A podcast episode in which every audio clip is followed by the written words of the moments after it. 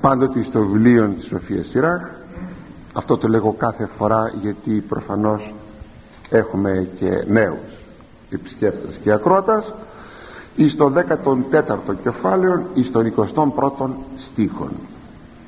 Σας είχα ήδη πει ότι ανοίγει μια καινούργια ενότητα που αναφέρεται στην ενυπόστατον Θεία Σοφία ενυπόστατος θα πει προσωπική ότι δηλαδή είναι πρόσωπο η Θεία Σοφία.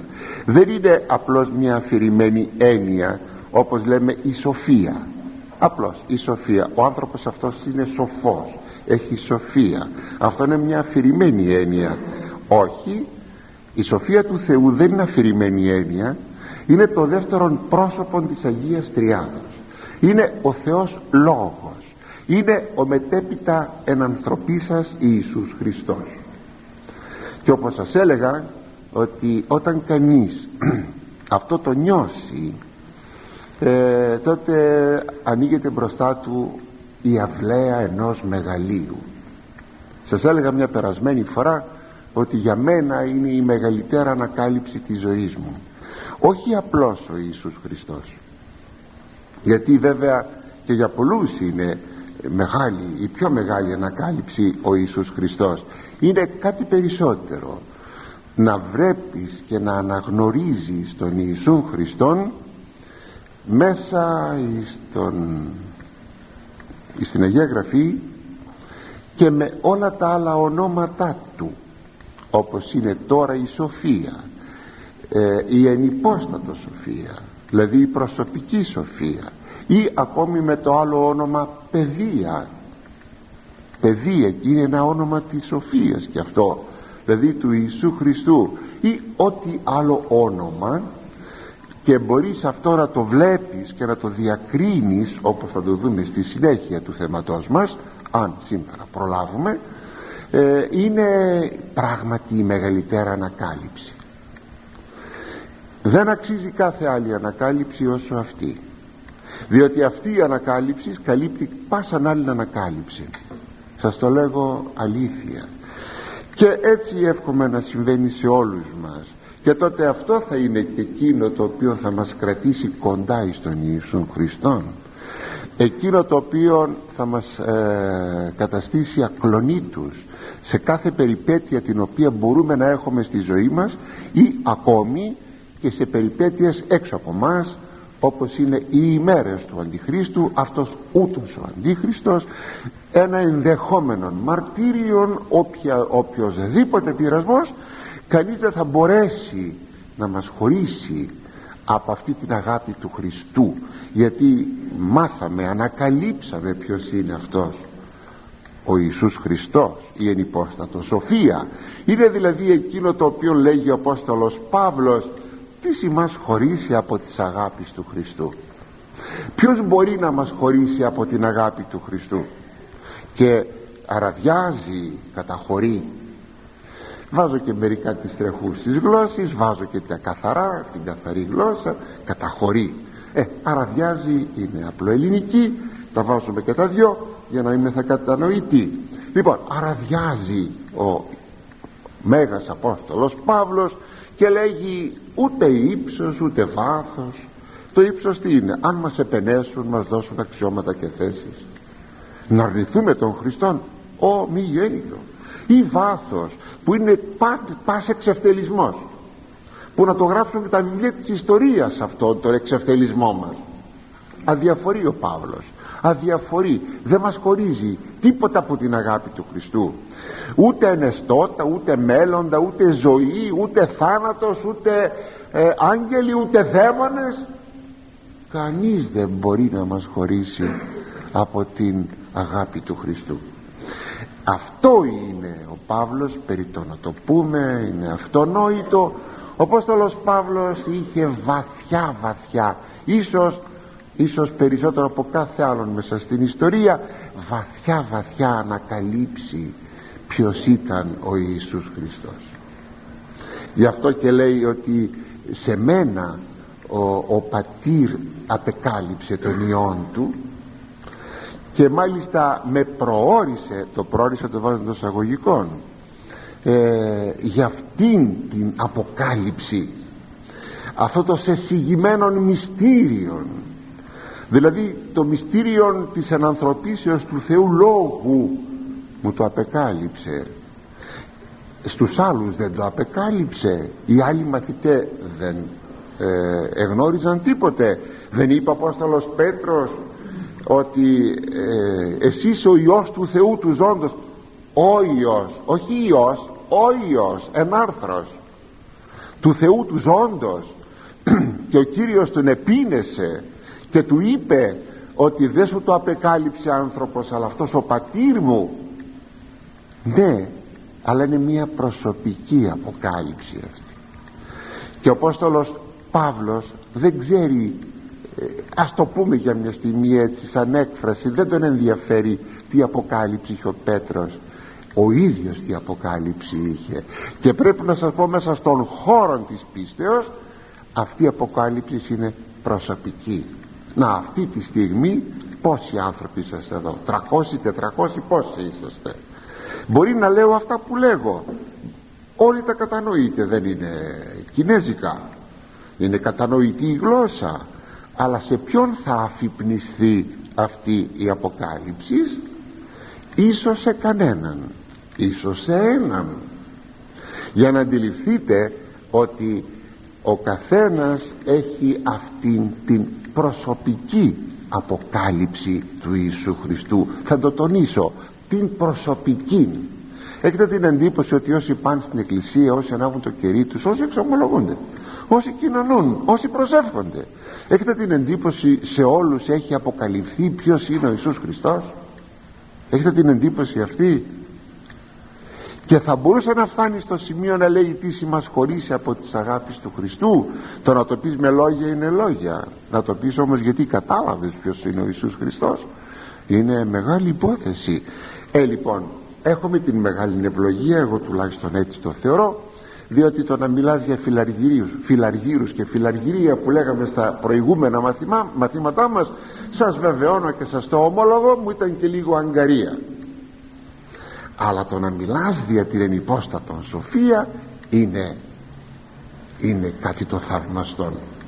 Γι' αυτό το λόγο ε, έκανα αυτή τη μικρή εισαγωγή για να σας ε, προκαλέσω να δείτε ε, προσεκτικότερα αυτό το παμέγιστο θέμα.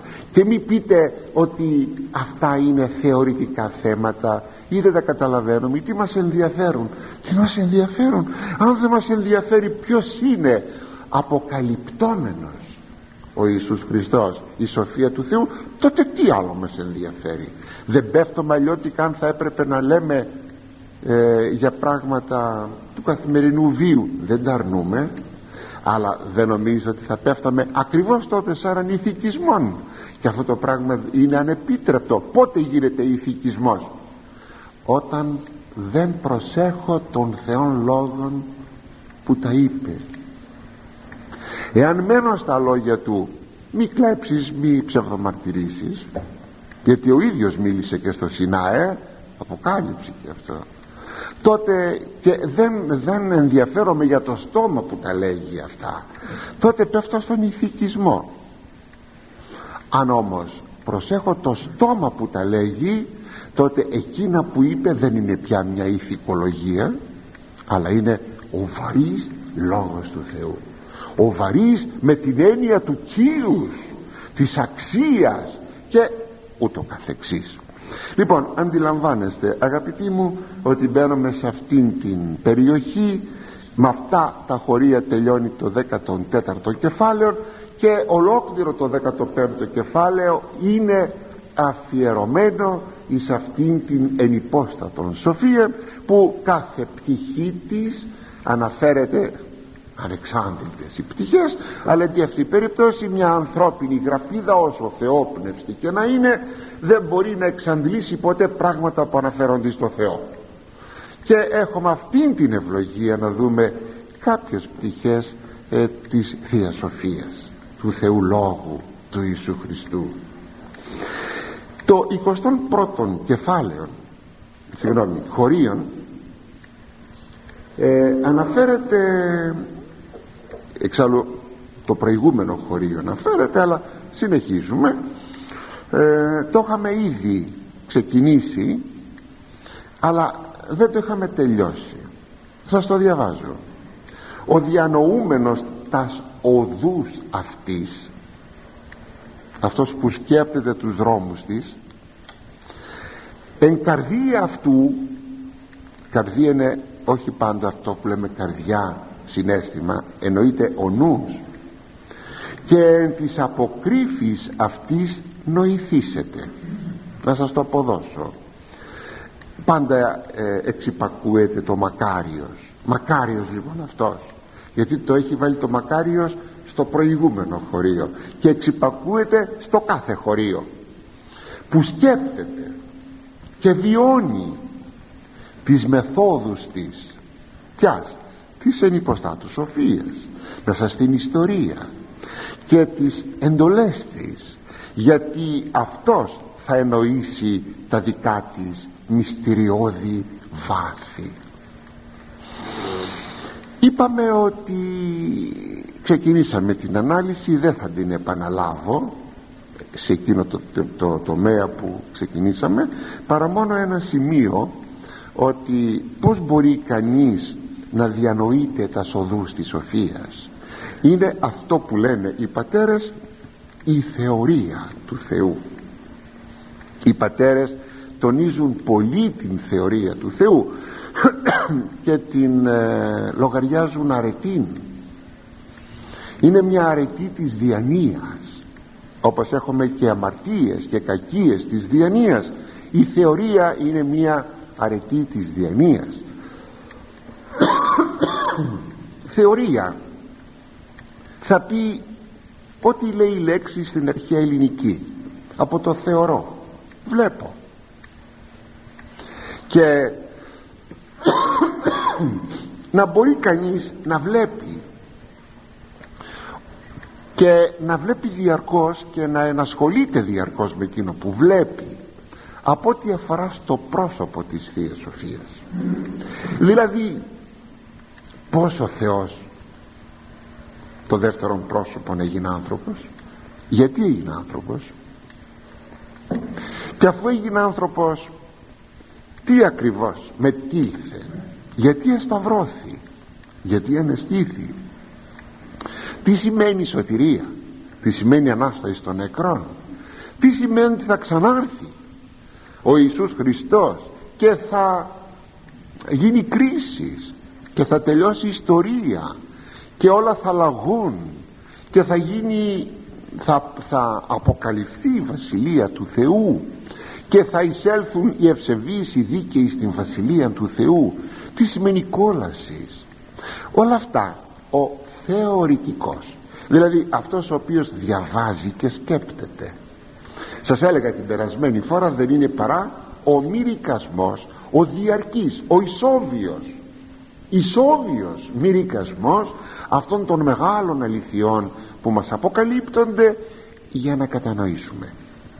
Έτσι αυτό θα πει θεωρία κατά τους πατέρες.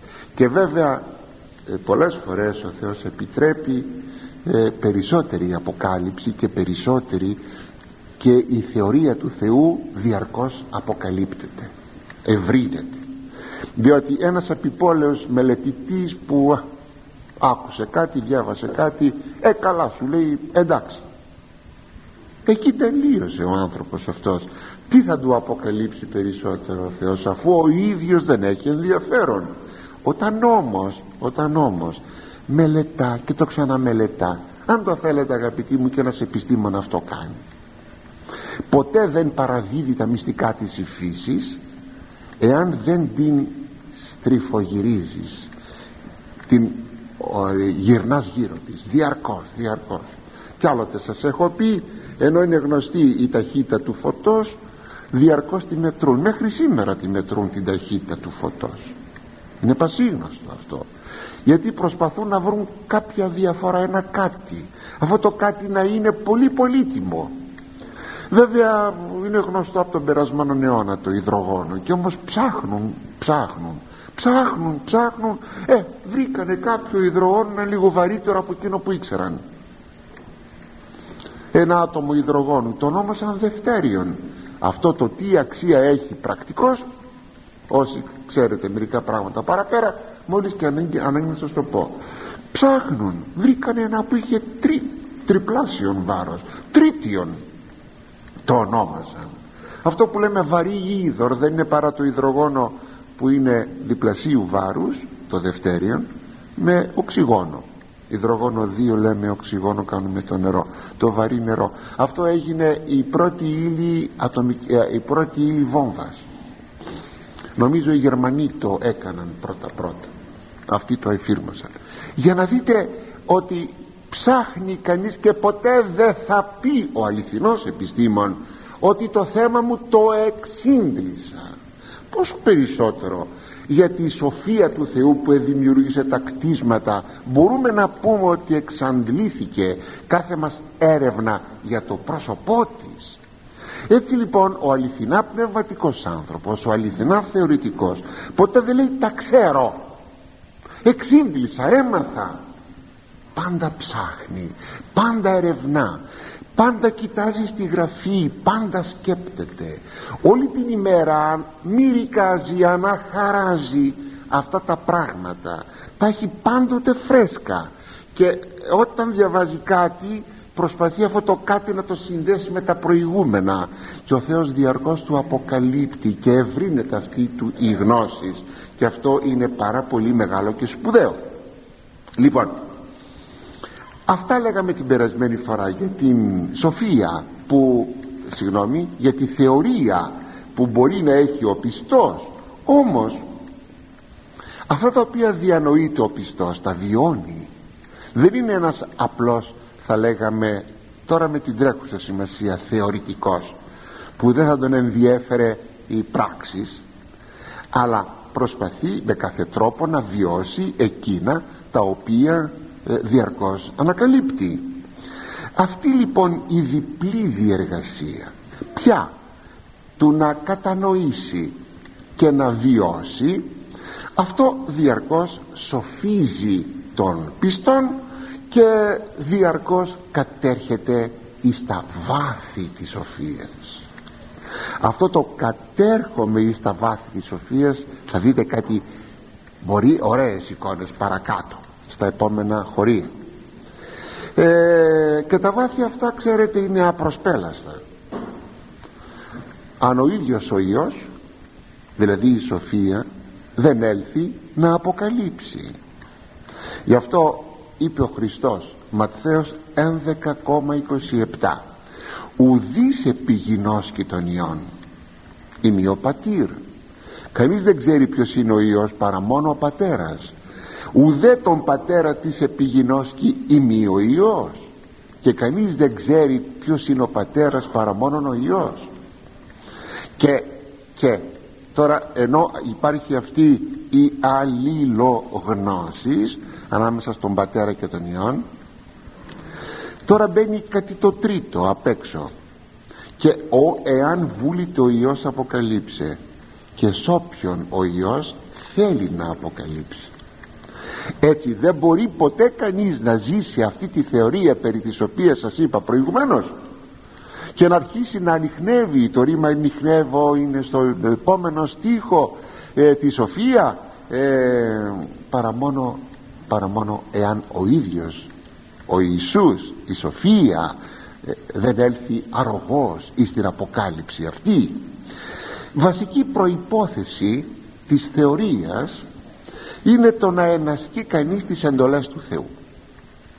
Μην νομίσει ότι θα έχει αυτό το χάρισμα από το Θεό εάν δεν ζει τις εντολές του Θεού.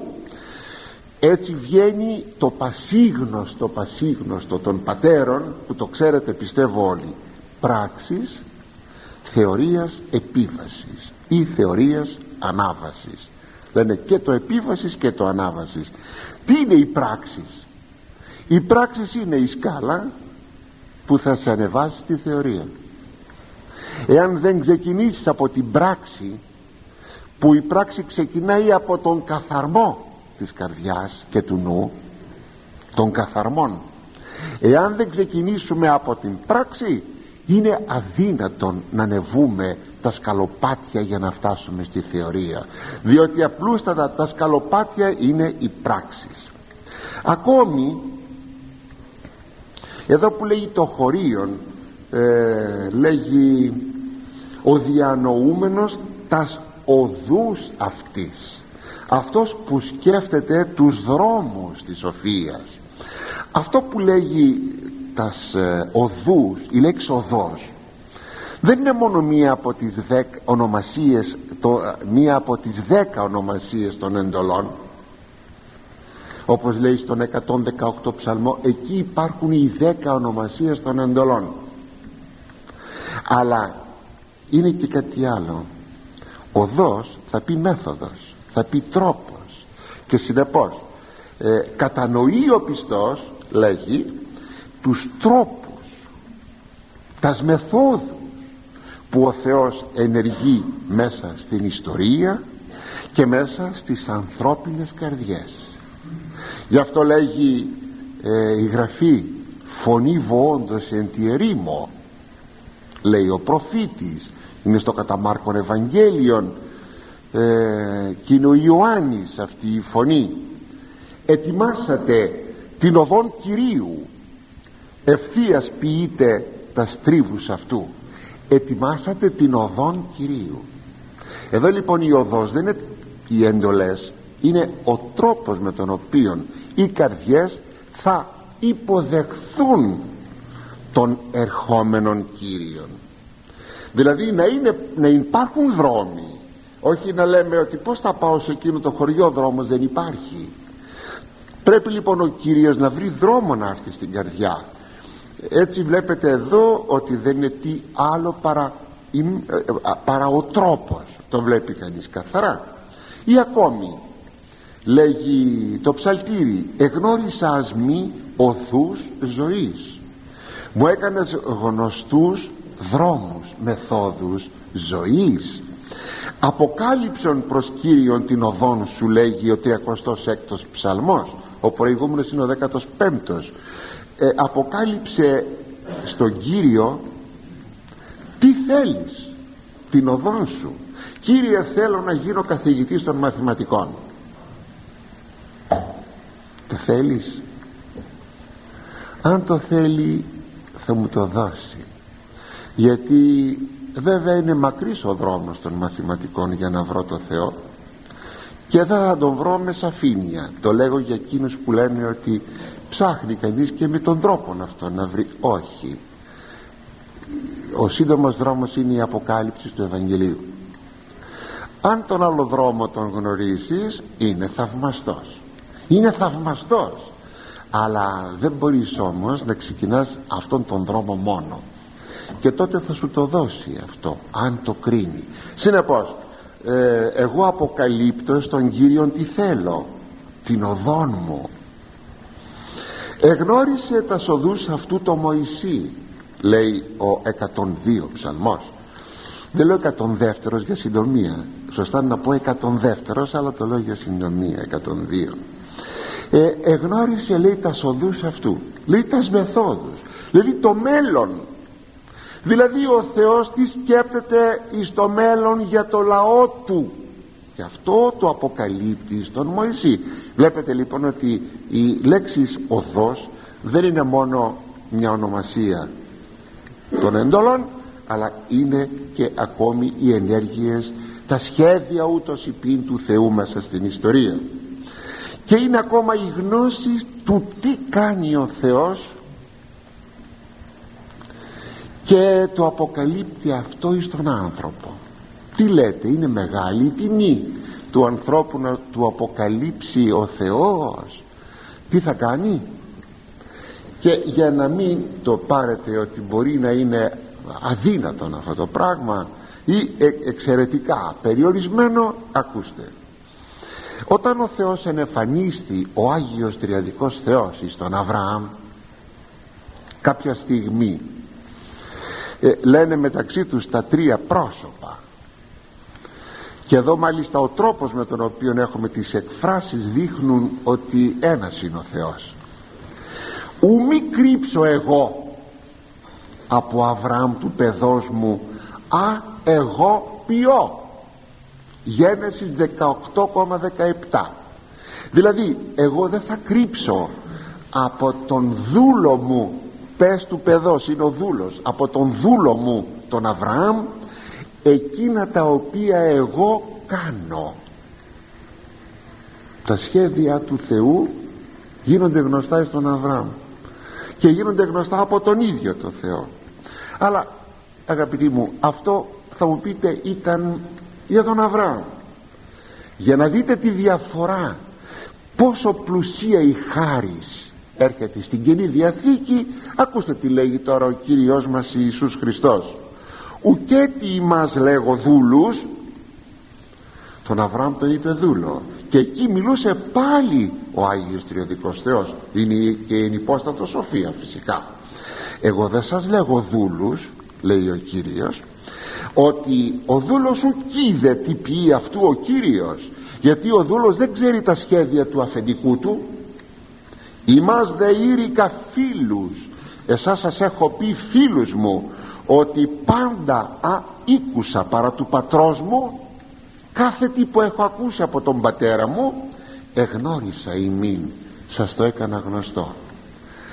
Ώστε λοιπόν να ώστε λοιπόν αν είσαι πιστός αν αγαπάς τον Ιησού Χριστόν διαμέσου των αιώνων σου αποκαλύπτει διαρκώς όχι μόνο τότε στους 12 Αποστόλους σου αποκαλύπτει διαρκώς ποιος είναι.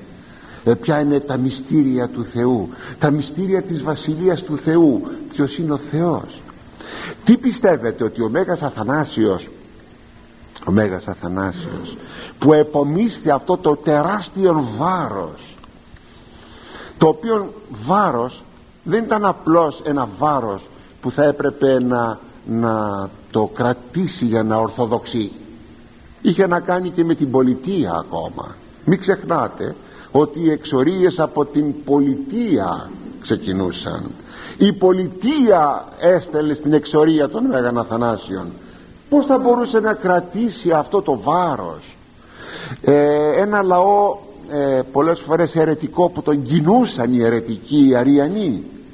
Εάν δεν είχε δεν είχε αυτές τις εσωτερικές αποκαλύψεις της Θείας Σοφίας του Θεού Λόγου δεν ήταν πεπισμένος ότι ο Ιησούς Χριστός δεν είναι κτίσμα αλλά είναι το δεύτερο πρόσωπο της Αγίας Τριάδος δεν θα μπορούσε ποτέ να σηκώσει αυτό το βάρος όπως και ο Παύλος ποτέ δεν θα σήκωνε το βάρος αυτό το τρομακτικό βάρος να, να κηρύξει τον Χριστόν στον τότε γνωστό κόσμο αν δεν είχε δει τον Ιησούν και αν δεν είχε ανέλθει ως τρίτου ουρανού όπου πολύ το βάρος πολύ και η χάρη για να ενισχύεται ο άνθρωπος αλλά εφόσον ο ίδιος εκ προαιρέσεως αγαθής ξεκίνησε προς τούτο.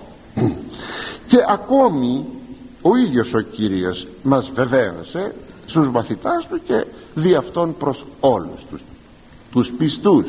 Ή μην δέδοτε γνώνε τα μυστήρια της Βασιλείας των ουρανών. Σε εσάς έχει δοθεί να γνωρίσετε τα μυστήρια της Βασιλείας των ουρανών. Στους απ' έξω με παραβολές τι λέει η παραβολή; Παραβολή ό,τι θέλει μπορεί να πει.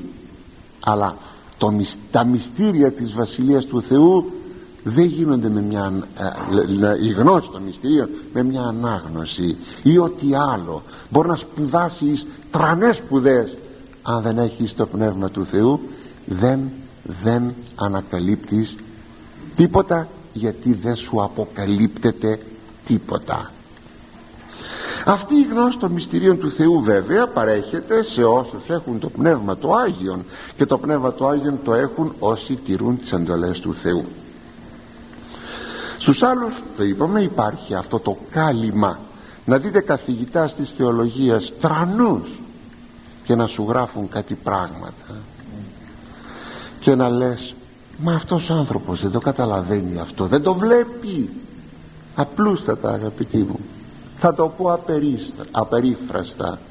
Για να γράφει έτσι να διδάσκει έτσι δεν έχει το πνεύμα το Άγιο έχει μια γραμματολογική γνώση αλλά δεν έχει το Πνεύμα του Άγιον και στο τέλος οδηγείται εκεί που οδηγείται. Ε, ακόμη μας λέγει στην πρώτη προς Κορινθίους ο Απόστολος Παύλος ημίν ο Θεός απεκάλυψε δια του πνεύματος αυτού σε μας δια του Αγίου του Πνεύματος μας απεκάλυψε ημείς δε ούτω πνεύμα του κόσμου ελάβομεν δεν πήραμε το πνεύμα του κόσμου αλλά το πνεύμα το εκ του Θεού. Γιατί; Είναι αειδόμεν τα υπό του Θεού χαρισθέντα ημίν. Για να μπορέσουμε λέει να δούμε και να καταλάβουμε και να γνωρίσουμε εκείνα τα οποία μας εχαρίστησαν από τον Θεό εμείς δεν νουν Χριστού έχουμε εμείς δεν έχουμε νουν νουν Χριστού. Α Κορινθίους 2,10 και συνεχίζουμε αγαπητοί μου εις τον επόμενο στίχον. Ο 22ος έξελθε ο πίσω αυτής ως ίχνευτής. Και εν τες εισόδης αυτής ενέδρευε δηλαδή βγες και ακολούθησε την ξοπίσω της αναζητώντας τα χνάρια της και στήσε ενέδρα και καρτέρι στην είσοδο του οίκου της. Τι ωραίες εκφράσεις θα χαιρόμουν αν τις χαιρόσαστε. Αν ξέρετε τι ωραίες εκφράσεις είναι αυτές μόνο ποιος αγαπάει τη σοφία του Θεού μπορεί να χαίρεται αυτές τις εκφράσεις. Εκφράσεις είναι, εικόνες είναι ε, για να κατανοήσει ο πιστός κάτι περισσότερο. Αλλά είναι ωραίες εκφράσεις. Ποιητικότατες θα έλεγα. Εδώ ο Ιερός Συγγραφεύς μας παραθέτει ε, μια εικόνα ότι η σοφία του Θεού είναι οίκος είναι σπίτι που μένει σε σπίτι ή που είναι σπίτι.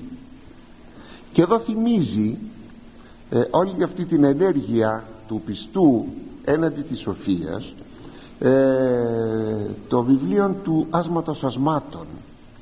Εκεί στο βιβλίο αυτό δεν είναι παρά ένα, ε, ένας διάλογος. Δύο πρόσωπα είναι. Τα, τα πρόσωπα κομπάρση δεν έχουν και πολύ αξία και σημασία είναι εκείνος εκείνη. Είναι ένα ειδήλιο δεν είναι κοσμικό ειδήλιο είναι το ειδήλιο της εκκλησίας με τον νυμφίο Χριστό. Της νύμφης εκκλησίας ή της νύμφης ψυχής με τον νυμφίο Χριστό. Και αυτό το ειδήλιο είναι περίφημο. Και δεν υπάρχει παρά ένα αλληλο κυνηγητό εκείνου εκείνης. Εκείνος εκείνη κυνηγά από πίσω. Εκείνη εκείνον κυνηγά από πίσω. Εκείνος ανοιχνεύει τις αρετές της τα χαρίσματά της. Τα χαρίσματα ε, τις ομορφιές της. Τι ωραίος λέγει το λαιμό σου τι ωραία τα μάτια σου ξέρετε τι σημαίνει λαιμός και τι σημαίνει μάτια. Να περάσει κανείς πιο πέρα από όλα αυτά. Μάλιστα ε, εδώ μια μικρή παρένθεση. Κάποτε σας το είχα πει. Σε μια μου ομιλία σε 15 Αύγουστο το είχα πει. Ο λαιμός ο λαιμός ε, δεν είναι εκείνος παρά ε, εκείνο το μέρος του σώματος που συνδέει την κεφαλή με το σώμα. Αυτός είναι ο λαιμός. Και ο λαιμός είναι η Παναγία διότι συνδέει την κεφαλή που είναι ο Χριστός με το σώμα που είναι η Εκκλησία. Δηλαδή συνδέει η Παναγία γι' αυτό είναι και μεσήτρια. Συνδέει την κεφαλή με το σώμα. Εικονογραφικά δε ωραιότητα ε, ενώ στον, στον τρούλο βάζουμε τον παντοκράτορα που είναι η κεφαλή ο λαός είναι εδώ είναι κάτω από τον παντοκράτορα. Ποιος θα συνδέσει τώρα ποιος θα συνδέσει τώρα εικονογραφικά πάντοτε ε, τον παντοκράτορα με τον λαό του; Η Παναγία η οποία μπαίνει στην κόγχη και η οποία συνδέει εικονογραφικά πάντοτε τον παντοκράτορα με το λαό. Δηλαδή είναι ο λαιμός. Και όταν λέγει εκείνος τι ωραίος που είναι ο λαιμός σου μην πηγαίνει το μυαλό σας σε αυτές τις ερωτικές ε, στους ερωτικούς θαυμασμούς εκείνης απλώς είναι η ύλη που χρησιμοποιείται ως εικόνες. Και βλέπει κανείς τι ωραία πράγματα υπάρχουν πως περιπολεί ο νυμφίος στην εκκλησία νύμφη και πως η εκκλησία περιπολεί των νυμφίων Χριστών. Μέσα σε μία αγάπη μεγάλη και ανέκφραστη έτσι μας θυμίζει το βιβλίο άσμα ασμάτων. Και ενώ η ενυπόστατο σοφία εμφανίζεται να κατοικεί σε ένα σπίτι που μπορεί βέβαια να βγαίνει και κάποιοι που την αγαπούν μπορούν να τη βρίσκουν να την αναζητούν ψαχνοντάς την. Είναι ένα σπίτι.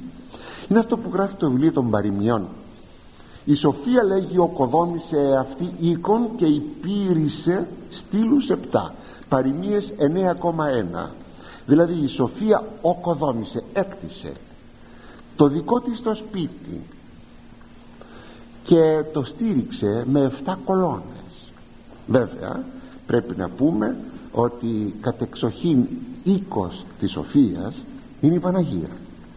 Γι' αυτό θα δείτε στις μεγάλες γιορτές της Παναγίας τις θεομητορικές αυτή η περικοπή από τις παροιμίες είναι ένα από τα αναγνώσματα του Εσπερινού.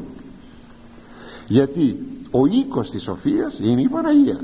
Είναι σαφέστατο διότι ε, από, την, από τα σπλάχνα της Θεοτόκου πήρε η ενυπόστατο Σοφία επήρε ύλη για να κάνει το σπίτι της. Δηλαδή ποιο είναι το σπίτι τώρα της Σοφίας; Είναι η ανθρωπίνη φύση του Χριστού και το πήρε από την Παναγία. Από εκεί πήρε την ύλη. Δεν δημιούργησε άλλη ύλη καμιά εκλεκτή ύλη κάπου αλλού από κάτι άλλο να πάρει από την κορυφή ενός βουνού που εκεί δεν πάτησε άνθρωπος χούλαβον από της γης. Όχι. Παίρνει από άνθρωπο άπαξ ο Θεός πήρε χούν από της γης. Άπαξ μια φορά. Και τώρα εκλεκτό πρόσωπο μπροστά στο Θεό είναι η υπεραγία Θεοτόκος. Ασταθεί η ύμνος στην υπεραγία Θεοτόκο αν το δέχεται στις ημέρες που μας έρχονται του 15 Αυγούστου. Έτσι λοιπόν ο οίκος της κατεξοχήν οίκος της Σοφίας είναι η Παναγία.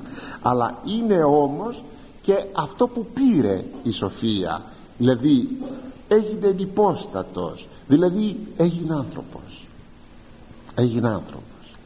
Ο οίκος λοιπόν της Σοφίας είναι αυτή η ανθρωπίνη φύση του Χριστού τι λέγει τώρα ο, η Σοφία Σιράχ; Για να αντιληφθείτε πόσο θεόπνευστα είναι τα βιβλία αυτά. Μια μικρή παρένθεση. Χθες συμπτωματικά έκανα στα χέρια μου ένα βιβλίο. Είναι μια εγκυκλοπαιδεία. Είναι η προτεσταντικής εκδόσεως και έχει μόνο τα 39 βιβλία της Παλαιάς Διαθήκης. Λείπουν 10 ανάμεσα στα 10 είναι και η Σοφία Σειρά για να δείτε πως αδίκησαν τον εαυτό τους οι προτεστάντες ε, βγάζοντας αυτά τα 10 βιβλία. Τώρα το γιατί και το πως θα σας τα πει ο πατήρ Δημήτριος άμα τον δείτε έξω καμιά φορά. Θεολόγος είναι τα στο πανεπιστήμιο θα σας τα πει. Λοιπόν έξελθε λέγει εδώ πίσω αυτής. Βγες ξοπίσω της. Τι σημαίνει αυτό; Κατά γράμμα εκείνο το έξελθε ο πίσω αυτής κατά γράμμα θα σας έλεγα το έκαναν οι Απόστολοι όταν ο Κύριος τους είπε δεύτε ο πίσω μου ελάτε πίσω μου και έτσι κατεξοχήν λοιπόν εκείνοι που πήγαν ξοπίσω της Σοφίας και γιατί πήγαν, πήγαν και μαθήτευσαν τρία χρόνια γιατί λέτε για να την ανοιχνεύσουν. Ο ίδιος ο Κύριος θα πει δώστε τη μαρτυρία έως εσχάτους της γης ό,τι είδατε ό,τι ακούσατε από μένα. Και γίνετε μου μάρτυρες των όσων είδατε και ακούσατε και της Αναστασιός μου. Ό,τι δηλαδή εσείς ανοιχνεύσατε πείτε το παραπέρα και αυτό μην νομίζετε ότι είναι μόνο δια τους πιστούς. Ε, συγγνώμη δια τους Αποστόλους είναι και δια τους πιστούς. Ο Κύριος είπε ως της θέλει ο πίσω με ελθύν και τα λοιπά. Α ώστε λοιπόν μπορώ να πάω ξοπίσω βεβαίως. Βεβαίως. Να γίνω εκείνος που θα πηγαίνω ξοπίσω έξελθε ο πίσω αυτής. Και ακόμη να γίνω εκείνος που θα, θα την ανοιχνεύσω. Όταν, λέει, όταν λέγει ως ανοιχνευτής ως ανοιχνευτής ξέρετε ε, συγγνώμη είναι το κείμενο έκανα λάθος. Ανοιχνευτής το λέμε στην καθημερινή γλώσσα. Ίχνευτής. Αυτός ο οποίος ε, βλέπει τα ίχνη τα χνάρια. Έτσι το λέει το κείμενο. Τι σημαίνει αυτό; Σημαίνει ότι διαρκώς ανοιχνεύεις και εξηχνιάζεις του ποιος είναι ο Ιησούς Χριστός. Όταν κάποια στιγμή μάθεις κάτι περισσότερο πρέπει να, πρέπει να αλλάξεις έρχεται ο γείτονάς σου ο φίλος η γειτόνισσα και σου λέει σε βλέπει σε μια αλόφρονα χαρά. Τι έπαθες, τι έχεις; Έλαβες κανένα ε, ευχάριστο μήνυμα κανένα σεβαστό τσεκ από κάπου καμιά κληρονομιά αγαπητέ μου ανεκάλυψα κάτι μεγάλο. Τι; Μήπως εκεί στον κήπο κανένα πιθάρι με, με λύρες τι; Ανεκάλυψα ένα καινούριο στοιχείο για τον Ιησού Χριστό αυτές είναι οι χαρές οι μεγάλες. Ακούστε με δεν σας λέω ψέματα. Αυτές είναι οι χαρές οι μεγάλες. Και όταν είσαι μόνος σου να φτάνεις να αλλάζεις κάποια στιγμή σκέφτεσαι μήπως απ' έξω κάποιος σε ακούει και θα βγάλει ότι τρελάθηκες. Είναι η ωραία αυτή τρέλα που αλλάζεις όταν βρίσκεις πάντα κάτι καινούριο για αυτήν την ενυπόστατον σοφία. Λοιπόν οι μαθητές δεν αντελήφθησαν βεβαίως εξ αρχής εκείνο το οποίο γνώρισαν κατοπινά και ακόμη μέχρι που τους είπε ο Κύριος ό,τι είδατε και ακούσατε έκαναν ένα συμπλήρωμα αυτής της γνώσεώς των την ημέρα της Πεντηκοστής. Αυτό τι σημαίνει; Αυτό σημαίνει ότι αυτή η αποκάλυψη είναι διαρκής. Διαρκής. Δεν σταματάει ποτέ. Να πω κάτι άλλο. Και σε αυτή τη βασιλεία του Θεού δεν σταματά ποτέ. Διότι αν μου πείτε στη βασιλεία του Θεού τι θα κάνουμε; Μερικοί που ακριβώς δεν έχουν το πνεύμα του Θεού μπορεί να λένε ότι είναι μια ανιαρή κατάσταση. Είναι στατική. Έναν ύμνο λέει οι Άγιοι και τον ξαναλένε. Και τον ξαναλένε και τον ξαναλένε. Πω πω τι ανιαρό. Δεν θα ήθελα παρά κάποιες περιπέτειες εδώ γήινες θα έλεγε κάποιος και όχι εκείνη τη στατικότητα της Βασιλείας του Θεού μόνο στατικότητα δεν είναι. Και σας το λέγω αυτό. Κάποτε σας το είχα πει και στη Λάρισα επιτρέψατε μου να το ξαναπώ. Ότι μετά από τον ύμνον τον οποίον και οι άγγελοι και οι πιστοί στη Βασιλεία του Θεού διαρκώς λέγουν μετά από το τέλειωμα του ύμνου και ο ύμνος τι είναι; Ο ύμνος τι είναι; Άγιος, Άγιος, Άγιος. Αν έπρεπε να συνθέσουμε μουσικά αυτών των ύμνων το δεύτερον Άγιος πρέπει να είναι μουσικά υψηλότερον όπως και το τρίτο Άγιος μουσικά υψηλότερο από το δεύτερο. Άγιος, Άγιος, Άγιος.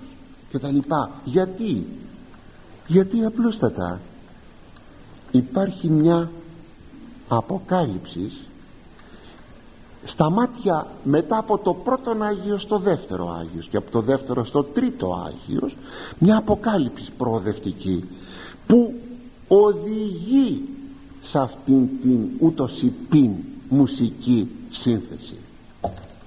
Διότι όταν τελειώσει ο ύμνος σημαίνει έγινε μια καινούργια αποκάλυψη.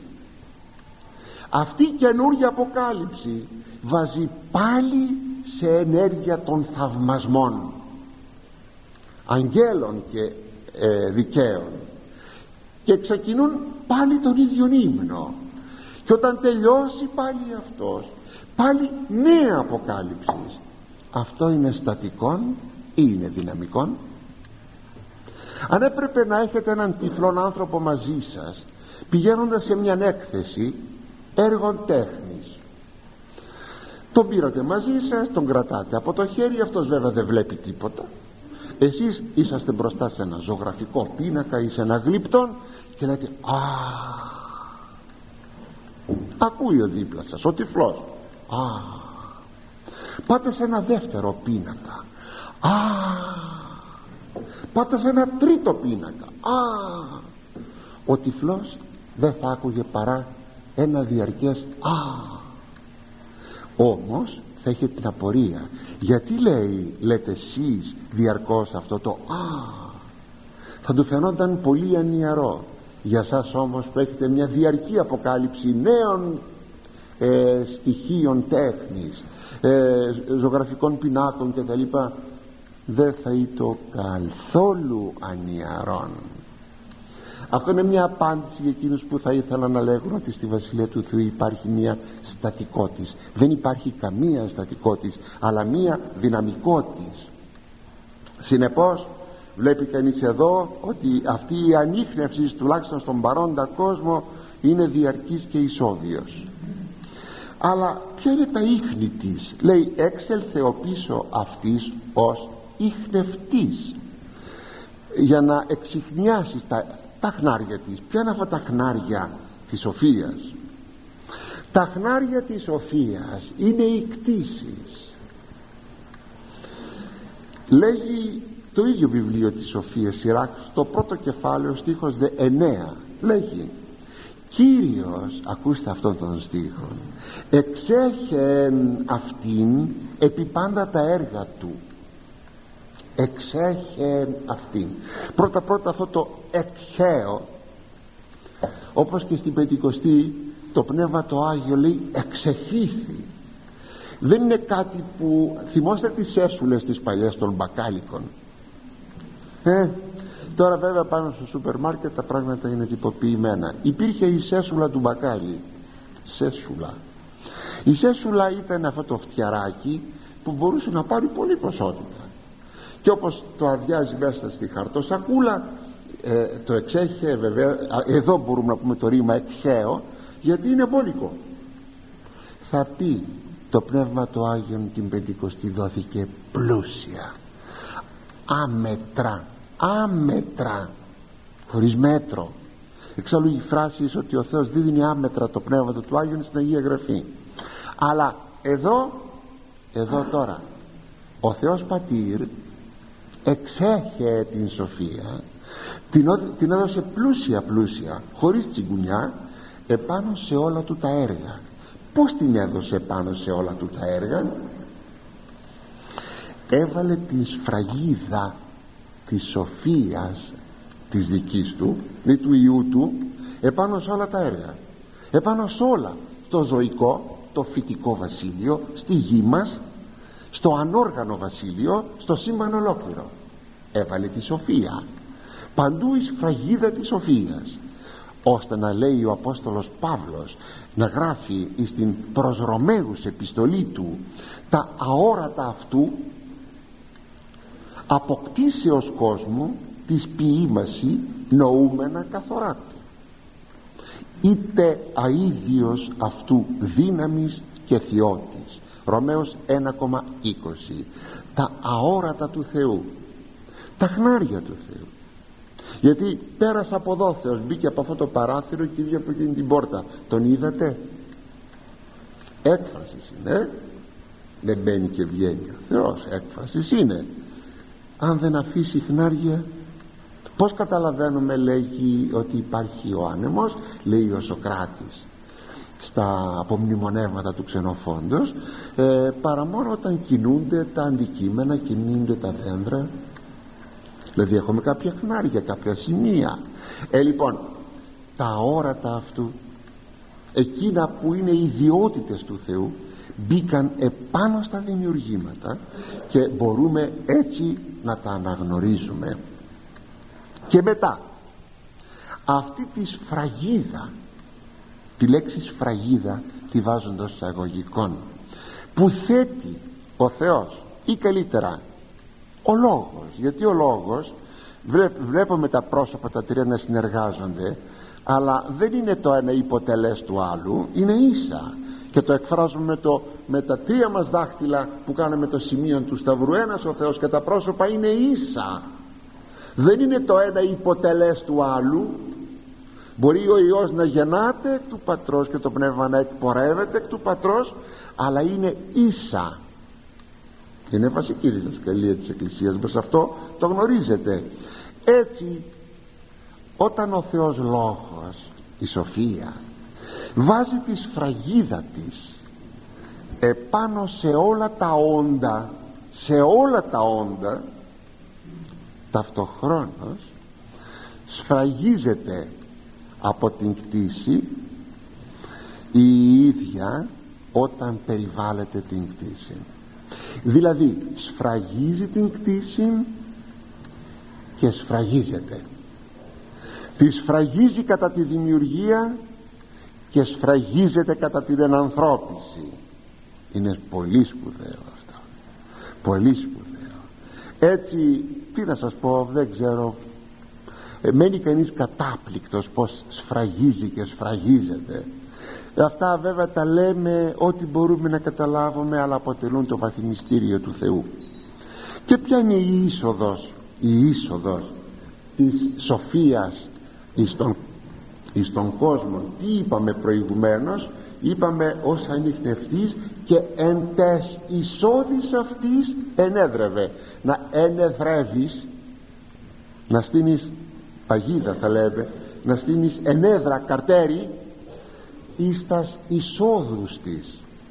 Όταν μπαίνει εισόδους. Δεν λέει εξόδους λέει εισόδους. Είναι χαρακτηριστικό.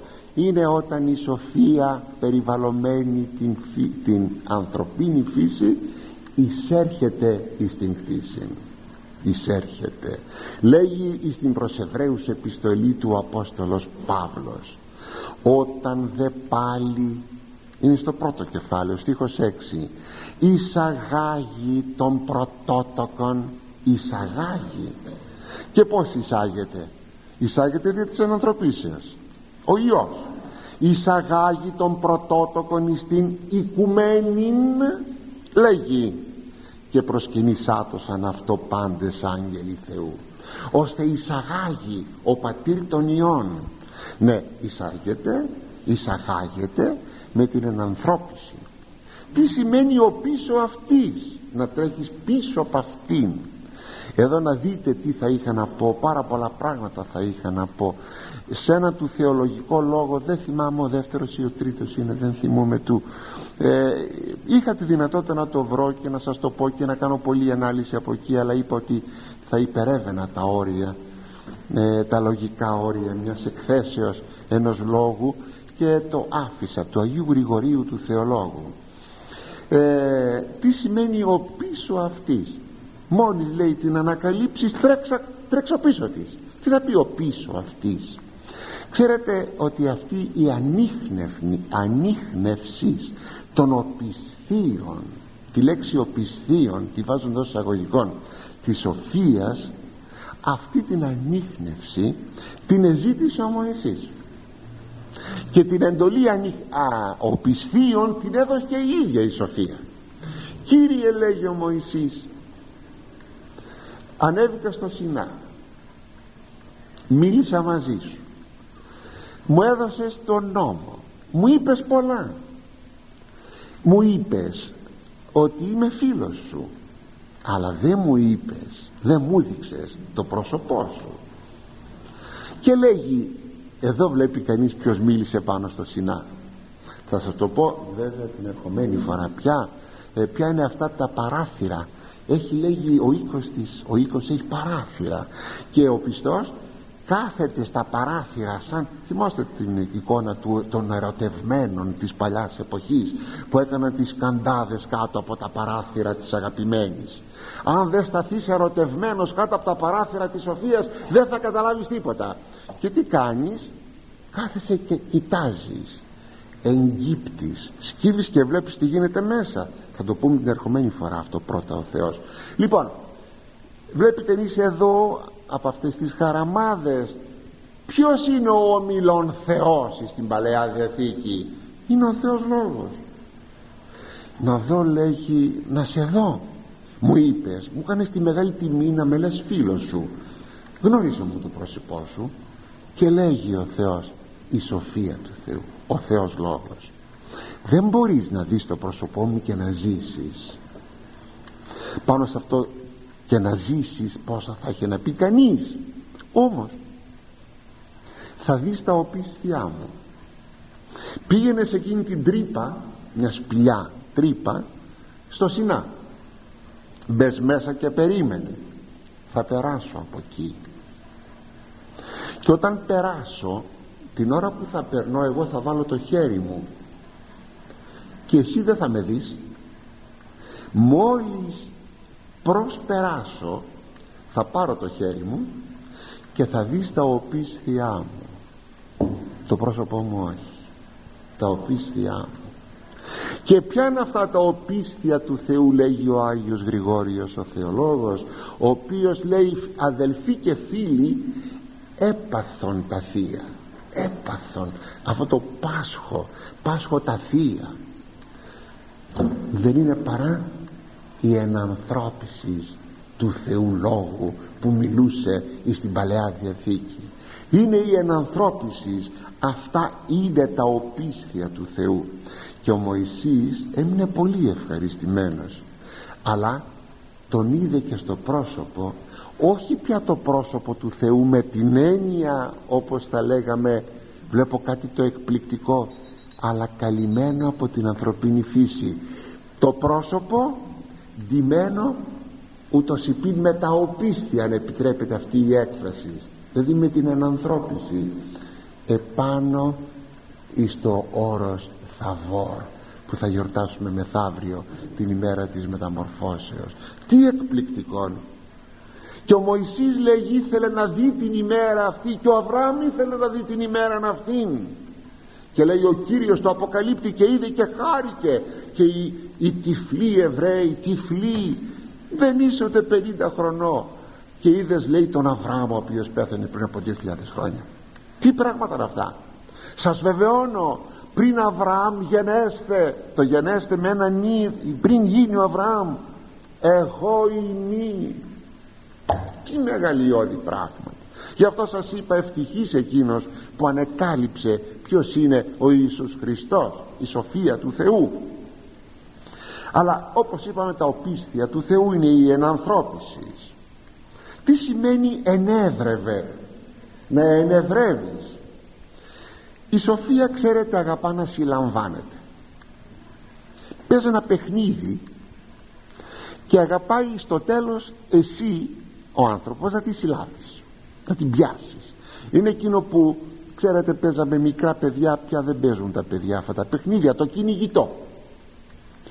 Κυνηγάει ένα παιδί τους άλλους. Όποιος συλληφθεί από το, από το, από το κυνηγούντα παιδί έτσι το κυνηγόν παιδί συγγνώμη ε, χάνει και τότε παίζει το, το παιδί το χαμένο παίζει τώρα αυτός το αυτό των κυνηγών.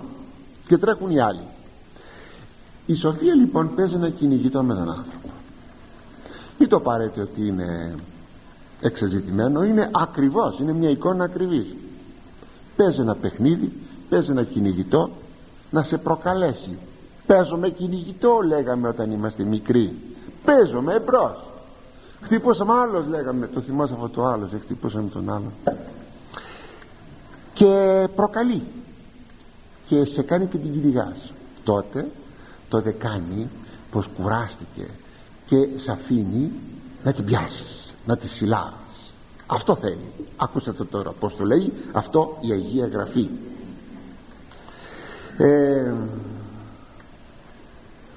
ότι είναι μάλιστα είναι Σοφία Σιράκ 4 κεφάλαιο το έχουμε ερμηνεύσει 17 χωρίο 18 χωρίο. Ότι διεστραμμένος πορεύεται με ταυτού αυτό το διεστραμμένος θα πει κάνει επιτρέψατε μου αφού περί κυνηγητού ο λόγος τσαλίμια μόλις πάνω το πει τακ, στρίβει πάει από εδώ αυτό το θα πει διεστραμμένος με ταυτού εν πρώτης καταρχάς φόβον δε και δηλίαν επάξε από αυτόν. Θα τον κάνει να φοβηθεί να δηλιάσει και βασανίσει αυτόν. Θα τον βασανίσει. Άμα κυνηγάστε βασανίζεσαι εν παιδεία αυτής σε αυτή του την παιδαγωγία έως ου εμπιστεύσει την ψυχή αυτού έως ότου εμπιστευτεί την ψυχή του εις αυτήν και πειράσει αυτόν και θα τον δοκιμάσει εν της δικαιώμαση αυτής εντολές του εντολές της. Και πάλι επανοίξει κατευθείαν προς αυτόν και εφρανεί αυτόν και αποκαλύψει αυτό τα κρυπτά αυτής. Θα ξαναγυρίσει και τότε θα τον πιάσει τρόπο, θα την πιάσει τροποτινά θα την συλλάβει και τότε θα του αποκαλύψει τον εαυτό της τα μυστικά της τα κρυπτά της και θα τον κάνει να χαρεί. Δεν έχω παρά να σε θυμίσω τον Ιακώβ που πάλε μαζί της. Με τη Σοφία πάλε όλη νύχτα. Και της έλεγε της έλεγε δεν θα σ' αφήσω να φύγεις αν δεν με ευλογήσεις άσε με να φύγω δεν θα σε αφήσω άσε με να φύγω ξημέρωσε δεν θα σε αφήσω να φύγεις εάν δεν με ευλογήσεις ευλογημένος να είσαι το όνομά σου εφ' εξής θα είναι Ισραήλ δηλαδή ευλογημένος. Έτσι αγαπητοί μου ευτυχής. Εκείνος που έγινε εραστής της και την ανοιχνεύει και την ενεδρεύει διαρκώς τόσο μέσα στην κτήση όσο και μέσα στην ίδια του την ύπαρξη, ύπαρξη και εις αυτήν την Αγία Γραφή. Ο Κύριος να σας ευλογεί